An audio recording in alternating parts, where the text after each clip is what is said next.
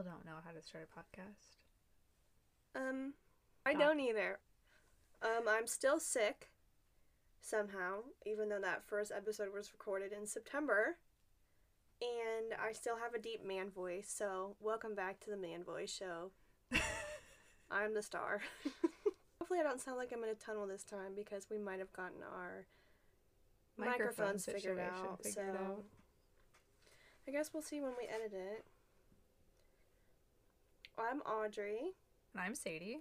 and this is Thunder and Frightening. So this is a true crime paranormal podcast. Um, I would say it's also comedy, but I don't live in LA, so I can't call myself a comedian. So who should go? Should the murder go first, or should the ghost go first? I am always a fan of the ghost going first when I listen to a podcast, and then the murder going So second. you want an upper and then a downer. No, because ghosts scare me more than murder, weirdly enough. So I want the murder after the ghost so that I can forget about, forget about the ghost. and I'm to more bed. scared to get out of my. Well, I listen to podcasts in the car. So I'm more scared to get out of the car after I've just heard about a killer that may or may not still be on the loose. Yeah, but I can punch a person. I can't punch a ghost. You can punch a ghost. But it won't necessarily do anything to it. You don't know that. I know, but I know it'll do something to a person. The story I'm covering today is Jefferson Barracks and Jefferson Barracks National Cemetery. The are you ready? Is, are, are all the dogs situated? I've been ready. okay. The story I'm covering today is Jefferson Barracks and Jefferson Barracks National Cemetery. The sources I am using are the U.S. Department of Veterans Affairs, National Cemetery Administration, their page on Jefferson Barracks, um, the Haunted Rooms America website, and their page on Jefferson Barracks, and then militaryGhost.com, which got their information from Ghosts of Jefferson Barracks by David Goodwin. They just had a nice little summarized version on their website. Specifically, all the history is from the National Cemetery Administration website, and everything else is the ghost stories are from those last two websites. So the barracks were established in 1826 to, re- to replace Fort Bellefontaine, which is in the north of St. Louis, and Jefferson Barracks is south of St. Louis. It was the first permanent American military base west of the Mississippi. And by the 1840s, it was the largest military establishment in the U.S. In the Civil War, it served as a Union Army post and a hospital. In 1923, a veterans hospital was opened on the premises. And then the post was deactivated as a military base in 1946, but is still used for some military adjacent things now. Um, the cemetery specifically is an American military cemetery located on the Mississippi River Bluff, just south of St. Louis, Missouri. It has been a cemetery since Jefferson Barracks opening in 1826, but it was not a national cemetery then. That happened in 1866 after the Civil War. So think, you know, Arlington with the organization of the tombstones. The first burial was in August 5th, 1827. It was a baby girl named Elizabeth Ann Lash, who was the daughter of one of the officers stationed at the barracks. So you can get a single burial there for a full year after it was established. Hmm. Which is pretty good. The original portion of the cemetery, so that pre National Cemetery cemetery, is the northeastern section, and it's pretty obvious when you go there today which section is that original portion. In 1869, which is, is the first time, so after it was established in 1866, there were burials coming in from the Civil War related things. And in 1869, they did a big recovery mission in various Civil War battlefields and skirmish locations throughout Missouri. And so they brought in 10,200 Civil War soldiers to be reinterred at the cemetery from the various mass graves from the other battlefields like Pilot Knob Dang. and things like that. That's a lot all at once. hmm That was anybody. Can you imagine those poor people sitting there digging those graves all day? Yeah. I wonder how long that took them. I would hate my I was. I was thinking about that today at work. I was like, oh my gosh, I hate digging a shovel test. I can't imagine digging an entire six foot. Did they say what time of year it was grave. too? No, they just said in 1869. I sure hope it was the summer. Who knows? it's better than when the- frozen ground. It's better when it's frozen than being frozen ground. Yeah. Mm-hmm. Anyway, so 10,200 soldiers were reinterred in the cemetery, all from different Missouri conflicts. And that same year, there were also 470 smallpox victims from Arsenal Island. An island that was in the Mississippi River that no longer exists. I was gonna say I'd never heard of that. no, I looked at. I had to look it up. I was like, "What the heck?" So How big Goo- was it? Um, it was. It was pretty sizable. Definitely, pretty, like you would. You Like would there was like a town on it, or just like a couple people living No? I I think that's just where they station troops. Okay. Put a little camp on it, you know. I don't know. I didn't read into it. I assume that's what it's for, though. Yeah. I, I don't think there were any like permanent buildings, or they probably would have worked harder to make sure it didn't erode away Yeah. in the river. But it was it was just like you probably could have seen it from Jefferson Barracks if I read the maps right. So the original National Cemetery, pre any expansions, just that initial plot of land, had twenty thousand individuals on it before they thought maybe we should expand it. Dang. I unfortunately didn't get a number of how big it was. But again, when you go there, you know what what the original location is. And part of that is like they mass graves are a thing Yeah. from the wars when like because they put during the Civil War. Are there still mass the graves battle- right now? Yes, there's still mass graves there right now. So it was first expanded in 1875, and then again in the 1890s. And then by 1922, it was 170 acres, and it is currently 331 acres, and has more than 188,000 graves. It's so confusing when you're driving around in there. I always get lost and just end up seeing a bunch of deer. well, then it's so hilly because it, it's Mhm. it's it's on the top of the bluff and then the back side of a bluff, so it gets It can Hilly be kind of creepy. Oh yeah. no, no. There's there's been a few times I've had to drive by it at night, and I've just just been too scared to look at anything other than the road because I'm so. I'm always looking for ghosts. No, no, gonna no. look out the window. I'm like, please come out. When please I'm driving alone at night, I do not want to see a white figure in my peripheral vision when I'm driving I always past wanna see national one. cemetery. I always want to see one. Maybe I'll stop and have a chat you. with them about how death is. and we can go and go by there and uh, tootle around one night if you want to. That'd be fun. I always look for them, but I, like I said, all I see is deer every time. when I'm with when I'm not the driver, I'll look at cemeteries to be like, but maybe today will be the day. it's never been my day. No. that's that's the history, basic history of all that, though. hmm So we can start with with the ghosts. Yay. so there are a few common apparitions that you see everywhere, and that could just be because they're all reporting from the same original location. So there's no, it's not multiple reports being like, yeah, there's a lot of this ghost. It's just one, and everyone just tells that story because it's a good story. Yeah. So one of the common apparitions they see at the cemetery is a little girl. Well, it's a child. They're just like wandering aimlessly, aimlessly through the headstones, just, you know, playing. So that's one. And then a more fun one, in my opinion, is that there are two ghost soldiers that appear at sundown. They acknowledge each other and then they vanish. Are they friends or enemies? They just acknowledge each other. And they're described as one Confederate. oop. they're described as one Confederate soldier and one Buffalo soldier. And Buffalo soldiers are, are um, that's a nickname given to all African American military regiments. hmm So it's it's a it's a black soldier and a Confederate soldier acknowledging at acknowledging each other at sundown. Do they do they wave to each other, or is it like a look at each other? I assume it's look like each other in the eyes and nod. uh, tip the cap, you know. That's maybe. that's what I I gleaned from it. They disappear right after that. Yeah, they they go tip the cap and disappear. Interesting. But it's like, like the fact that they're like, yes, one was a Confederate, one was a Buffalo soldier. It's like, wow, you can. That's a lot of detail you're getting on those apparitions Yeah. there to be able to identify. are yeah. Because they one of it's like, that yes, they do specify that it is a black individual is one of the soldiers, But they're also very specific about the fact that they're wearing Buffalo Soldier uniform, like Mhm. regalia. Like they're like they, you can see that on their thing. It's not just oh, it's a it's a black man, so therefore it is a Buffalo Soldier. They're like no, things that have been described on this apparition are are portions of that uniform. I was like, that's that's freaking detailed. How close are you guys getting? that's pretty much it for the cemetery hauntings, as in like specific events, other than just like general Spooky oogies. yeah. that you get at a cemetery. Those are like the the popular stories. The barracks have like more specific stories, and some of them are fun. um, So one of them is the headquarters building there is is supposed to be haunted by an officer in 19th century dress. Which means the 1800s, Mhm. non-specific.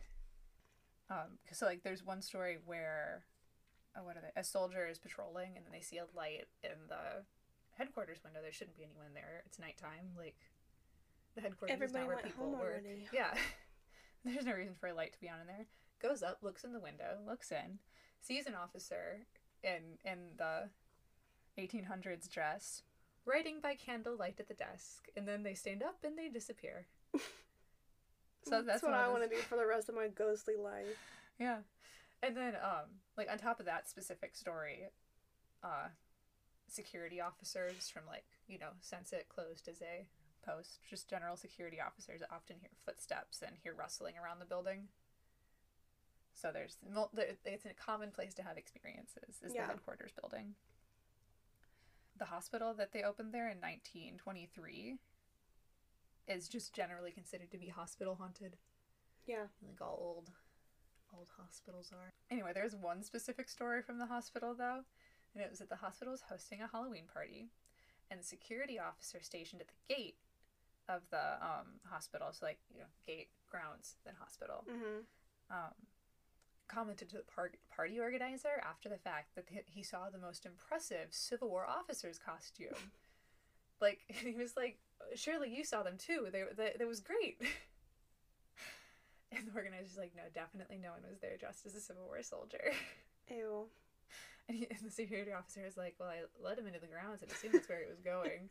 So either there's a random individual wandering around in Civil There's War, either a mentally unstable man and- who has a really good Civil War yes, costume, Civil War or something clothing. else is going on, and Or- I'm very or it concerned. was a spooky ghost.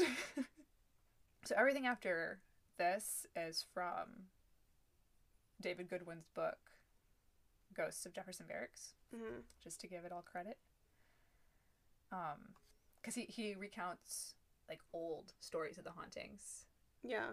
like like Civil War soldiers experiencing Yeah. hauntings while they were there as Civil War soldiers. So what the, and there's there's one story of from the Civil War era. So there was a railroad guard post up on top of the bluff that watched the railroad and unloading docks. What do you call that? Train yeah, yard. loading docks. I don't Train know yard. what you're trying to say. um, that watched the train yard and the railroad that was down in the river valley below it. And you know, like he walked up and down the hill to go check on things. And one day, one of the guards looked down and saw like a figure coming up, and then he all of a sudden he realized it was blurry. And so when he recounted the story to other people, he was like, "And then I realized it was a spook." the word that he was quoted to use. Um, he really did not say it was a, He's spook. walking up the hill towards them. I was like, that's funny. and in World War II, um, that people were stationed there to guard like munition stores and all that, hmm and just generally be ready to ship out and whatever. And there's a powder magazine there, and it was well guarded, obviously, because it's a powder magazine. There were men stationed there. In general, some of them were guarding the powder magazine. It was it was heavily guarded because it's you know supplies. You don't want those to be stolen or destroyed because you could light that puppy on fire and that'd be a big explosion. Fireworks show. Beautiful. Um. Anyway, so they have sentries patrolling the grounds and the tops of the walls, hmm just walking around, and several soldiers reported a ghostly sentry who would appear and then challenge the guards. Me Like, too. Why are you here? You should not be here. Me as a ghost. challenge the guards and the the go- and it, this obviously it's a ghost and the ghost is described as having a bullet wound wound through the head and it was dripping red blood No. Uh, very specifically this ghost had color ew. so like this is a full but this is not a see-through apparition Audrey. Yeah. this is a full human with a bullet th- shot through the head Can you imagine? That'd be so gross. like the guards would be some some guards would be so frightened they would abandon post one there's a story that claims that one of them left the army when they encountered that no. oh no, he can never watch like a horror movie ever again. He's gonna have PTSD. I mean, it's probably good that he left the army then and not later. yeah, for real. After yeah, experienced real, real war. yeah, he would. Yep, that'd be horrible. Um, but no, they think that this individual was someone who, like, it's been a, it was a powder magazine pre World War, too, and that you know, like occasionally, people might come try to steal it. Yeah, And this, they they think that this is a guy who got shot in one of those um, robbery attempts, and he just is unfortunately still working. And that's why he always challenges them because you know they're they're unfamiliar to him. yeah. You're not supposed to be here. I'm guarding this location. Who are you?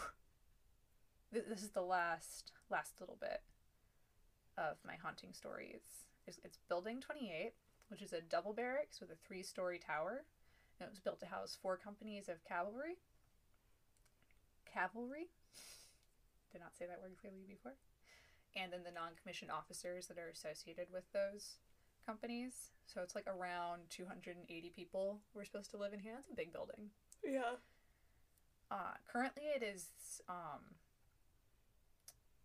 home to the 218th Engineering Squadron. So like people actively work there now. Mhm. And I checked on it, checked on it to make sure this is not like a dated book. They they still they're still housed there. That is still where they work.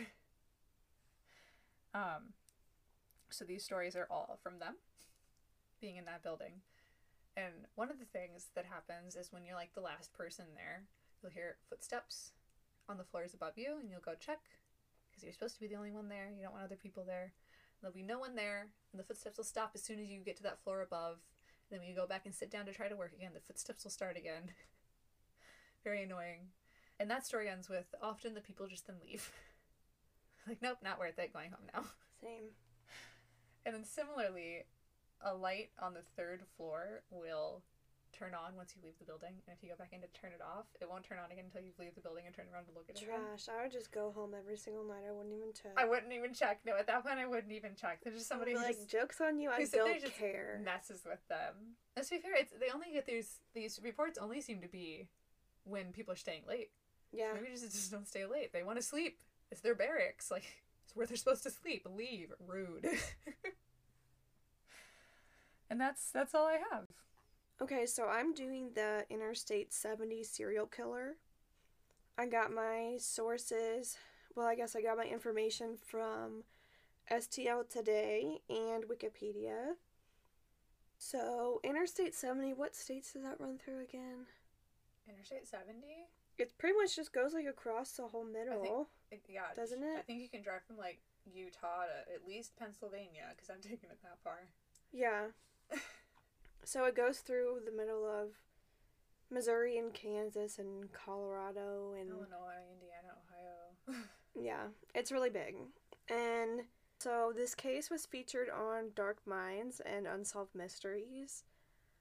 So this is called the I Interstate 70 serial killer because all these murders took place like right off of Interstate 70. Um, so the killing spree began on April 8th, 1992, with the murder of 26 year old Robin Fuldauer. Um, she was the manager at a Payless shoe store in Indianapolis, Indiana.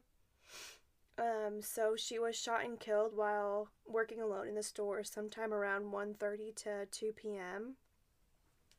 And there was a small amount of money missing from the store, but it wasn't like he cleared out like the register. It was just like I don't know. Get gas. Oh, I don't. I guess like I don't know. It's kind of like to throw them off and yeah, be like, oh, it was "This is a robbery." "But how dumb are you that you're just like I'm gonna take twenty dollars?" Only the big bills. Yeah, like I don't. That doesn't make any sense to me. But so so this all happened through like a short period of time. Um, did I say the, the next two murders happened on April eleventh, nineteen ninety two, in Wichita, Kansas. Um, Patricia Smith and Patricia Majors, twenty two and thirty two, were killed at a bridal flower shop that they worked at. Um, and uh, Patricia Majors was actually the owner of it. So they had both stayed past like the normal closing time because they were waiting for a customer to pick up their order. They were just running late. So they're being nice people Yeah. and staying late for them. Mhm. And so around six o'clock, um, that's when they think that the two women let the killer into the store, thinking he was the late customer. Um, but he wasn't. He took them to the back room and killed them. Oh, no. And literally, right when this the murderer was like walking out, Mhm. he tried to get the customer because the customer had showed up right when he was walking out, Mhm. like the one who, who was Yeah. actually late. And he tried to get him to walk into like the back room, Yeah. and this guy is like, um, no, and he Mhm. like got away, and was able to give him a composite sketch to the police. Oh, that's good. So I'm surprised he didn't. He didn't like forcefully kill him. Like that. He didn't. yeah, that's something that'll come up um Later. later in this. Um, and so again, some money was missing from the shop, but like. So now it's just his calling card. Yeah, it's just like, oh, I guess I'll take some money because I'm here, but Gas money to get to the next place. yeah, that's that's the only thing that makes sense. But and also he took some of the personal belongings of the victims, So now he's, he's like collecting trophies. maybe. But I think that's the only But he didn't do it in other ones? not that I, we know of. Okay. So he's just dumb. Um, so for this case, they think that the killer didn't know that there were two women in the store Mhm. because he, I think he ends up killing six people together that they connect. And one of the things that they think is that he tries to come into a store when someone's by themselves and Mhm. vulnerable. Mhm. And they think that like one of the girls let him in and then the other one was either in the back Mhm. or somewhere and he just made them both get in the back and Mhm. killed both of them. Um another weird thing is that like in all of these cases there's no sign of like sexual assault or anything. And most of the time they're shot in the back of the head or like in the back. Like execution So like he just wants to kill them. Yeah. Like he doesn't he's not there for sexual Well, maybe it is sexual gratification from killing, but not for like, you know, Mhm. assault. But and he wasn't there for robbery, so it's just kind of like just for the thrill of killing. Like which is serial killers. which is gross. Oh, I mean, but most serial killers have like more There's more to it than horrific, just killing. yeah, Mhm. than just shooting someone and leaving. Yeah. Um, okay, so April twenty seventh, nineteen ninety two, in Terre Haute, Indiana, a customer discovered the body of Michael McCown, um, who was forty. Yeah, I don't know. It's fine. Um, around four fifteen p.m. in Sylvia's Ceramics, which um, I think his mom owned, and this was the only male victim, Mhm. and they think that he's the only male victim because this guy has he was kind of like a rocker, like he was in bands Mhm. and stuff, so he had long um, brown hair, who Mhm. would he he would either wear it down or he would have it like up in a ponytail, so they and he was shot in the back, so they think the killer came in, thought it was the woman working, like maybe Sylvia or who Yeah. I don't know, and killed them, and then left because That's what he does. yeah. May 3rd, 1992, Nancy Kitzmiller was shot once in the back of the head while working alone at Boot Village in St. Charles, Missouri.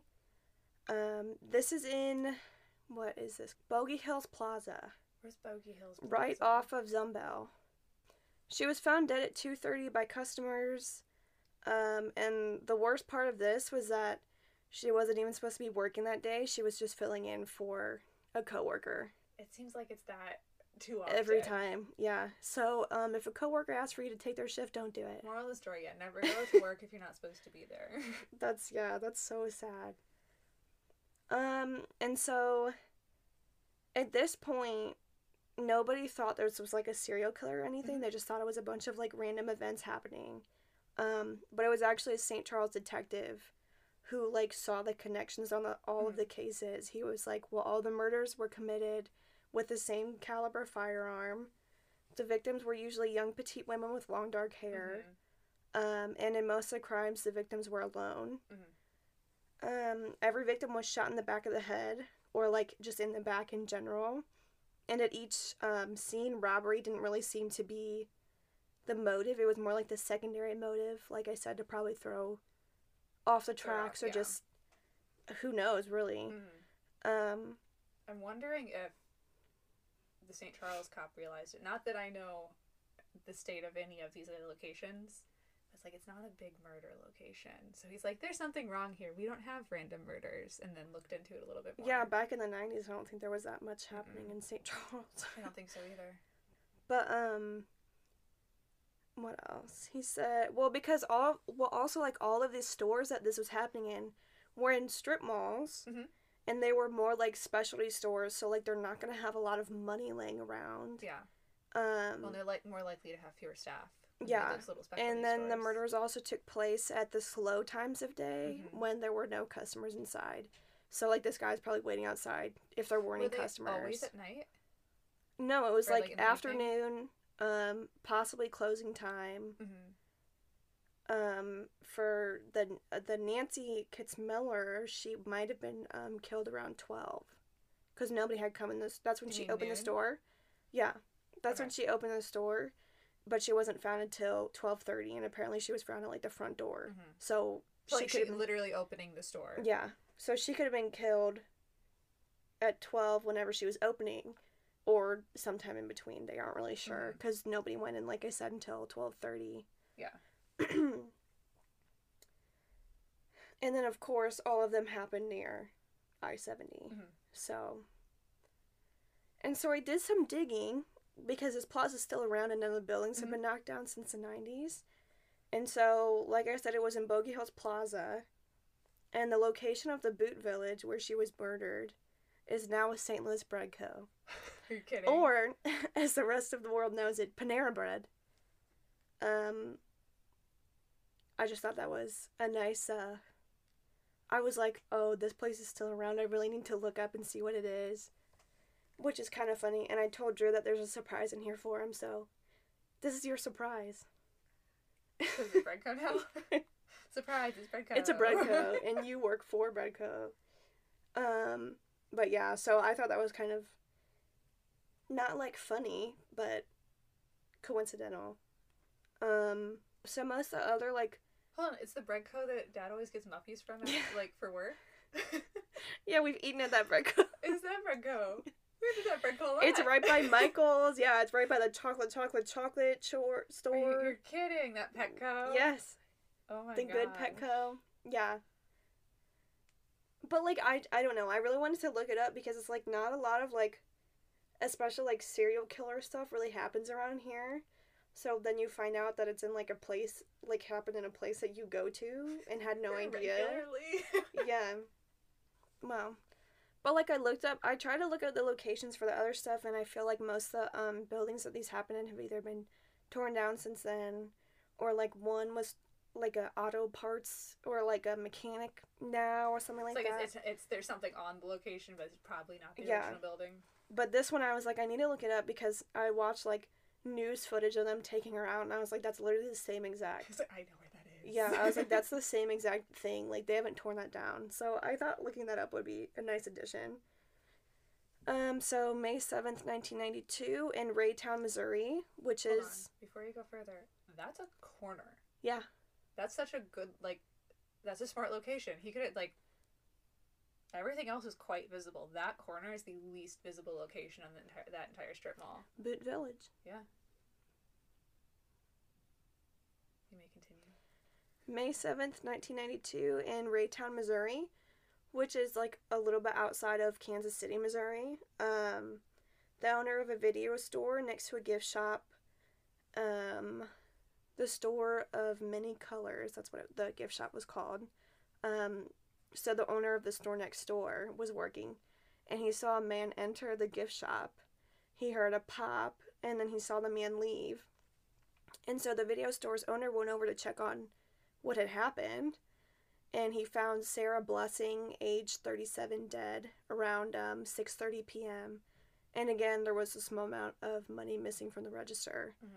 Um, and then a clerk at a nearby grocery store around that same time that that had happened um, saw the suspect walking up a hill towards I 70. And that's just like so creepy to me. Like he he's just walking. Towards the interstate. Yes. Isn't that just like creepy? And if I sh- I need to show you a picture. Is, Of- does, does that mean he's just pulling off when he sees a strip mall? I guess so. Be, okay, wait. But like, the, first the of St. all, Charles on the Bogey Hills, when you cannot see that strip mall easily from the interstate. So like that was no, it's like he. I think, I think this guy like did his research for Mhm. where to stop and like which stores to go into, which Mhm. strip malls to go to, and stuff like that. And like is he a trucker that he's going back? Because like like these are have, have you been telling them in time order? yeah, days. order? Yeah. Mm-hmm. No, Because he they're okay started in Indianapolis, Mhm. and then what was the next one? Kansas. Oh, Wichita. it was Kansas. All the way. That's what I thought. I was like, I swear there was a further one away. Yeah. And then it was Terre Haute, and then it was St. Charles, Mhm. and then this one, and near Kansas City. Yeah. So he's going back and forth at least. Yeah. I assume he's familiar with the stretch. If he's doing research. Well, it's like in any of these cases, no one notes like a specific car that they've seen in the area at the time. But is he parking on the street? Then it's like not. They're not going to see a car nearby. I know, Or not the but street. On I just think it's so creepy that she just saw him walking up the hill towards the highway. But if I, I'm thinking of all those towns along there, you, a lot of the towns are visible from Interstate 70 in Yeah. Kansas City. So that that one makes more sense than, than like like the one in St. Charles, where I'm familiar with the area. and No, it's not nearly as visible, and it'd be really weird for him to walk from the interstate. Maybe he's hitchhiking. That's true too. He could be hitchhiking. You don't know, like maybe he's staying at a hotel right near. Yeah, plenty of hotels near that. Yeah. hmm It's just so gross. Walking towards the interstate. I don't like that. Well, I just don't like he's walking. He this guy witnesses. so casual. this guy witnesses him walk in and hears the noise and then leaves and the Yeah. clerk goes over to see what happens. This guy's not even scared. He just walks away Well, why didn't the guy go like do something right away? because he didn't know what happened. That's true. He heard the noise, went to investigate, probably called the police right Yeah. after, trying to you know Yeah. apply pressure or whatever. yeah, no, that's fair. Like the last thing you're thinking about doing is chasing someone down unless you literally see Well, them shoot someone in the Especially street. Especially when you know they have a gun. Yeah. This is what he looks like what apparently. a beautiful sketch. Horrific. That's like one of the most like human looking police sketches I've Mhm. ever seen. It's like Yeah. I can imagine that exact person. So sometimes they're like like middle school art level. Drawing with your eyes closed. Yeah. it's like eyes don't go there on people, but okay. Yeah. But yeah, so that was um, all of the murders that have been officially connected to the I 70 serial killer. Um, but there were also a few more crimes that happened in Texas that some people believe might have been him, but they're not really sure and they can't fully connect it. Um, so Marianne Glasscock, 51, was killed on September 25th, 1993 in Fort Worth at an antique store. Mhm. And then Amy Vest, who was 22, was shot to death in a dance apparel store. So it's like two more. Of those little specialty shops. Yeah. And that was in Arlington on November 1st. And then there was one victim who survived. Because these three, I believe, all happened in Texas. Uh-huh. Um, her name was Vicky Webb. And she had actually, like, chatted with this guy before he shot her in the back of the head Huh. but somehow the bullet didn't penetrate into her head. And so the attacker tried to because they said it got caught in like the vertebrae or something really Mm. gross. no. And um yeah, it's really and um so the attacker had tried to shoot her a second time, but his gun misfired and then he left and he just thought like she was gonna bleed out and die. Um, but she didn't. I was like, she was shot in the spine. It's it's not unreasonable to think that she may die. Yeah. But yeah, so I feel like that's the first time you kind of hear. Well, no one else has survived, but that's the first time you hear him kind of like panicking. Um, you know. But does that mean he's? But also, this might too? not be the same guy. So Yeah, but if it is the same guy, that that probably means he was chatting up other ones as well. So like, Yeah. what about that guy working at the ceramic shop? well, that one, this he apparently just walked in the door and shot. Immediately shot. So that's what that's what I've um Okay, Heard. so so the talking is not necessary. You know, not could've been- necessarily part of what he does. There was another yeah. person in there, and they were waiting for him to leave, so he was chatting up. That's yeah.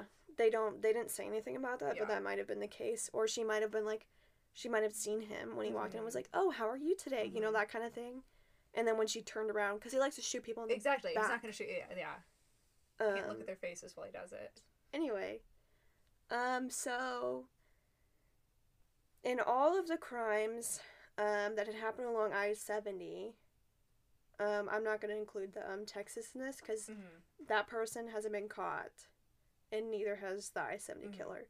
So this is a cold case, but it's still open. Mhm. And there's a lot of like news interviews where you hear the police from all the cities because they've been working together since Yeah. the St. Charles cop was like, I think these are related. Mhm. So they've all been working together for years and trying to like figure this out. And so you can see a lot of news reports of them saying like this is still an active case, like we're still trying to solve it. Like he's he could still be alive and out there, so if anybody knows anything, let them know. So the same type of gun and caliber were used in these crimes as um like the Texas ones Mhm. as was the same gun used in the um I-70 murders. Let's rephrase that. That was. I know, I can't talk right now. This sentence doesn't make sense in my head. So in both the Texas and the I seventy murders, the it was the same kind of gun and caliber used. Okay. Um, they believe. Yeah. But that's the only thing, and like the They believe yeah, they're not sure. not one hundred percent because they can't link the guns Okay. Well, because they don't have the guns. they don't have the guns, but they can do that. I know, but I don't they really. not bothered to do that? The I'm not what is sure. that called? That ballistic analysis of Mhm. the side. Well, it's also like this happened not in 92, it was 93, 94, so Mhm. maybe he has a different gun now. You Okay, know, it's yeah. like they don't know. Um, and so that's why it hasn't been determined if they're actually linked or not.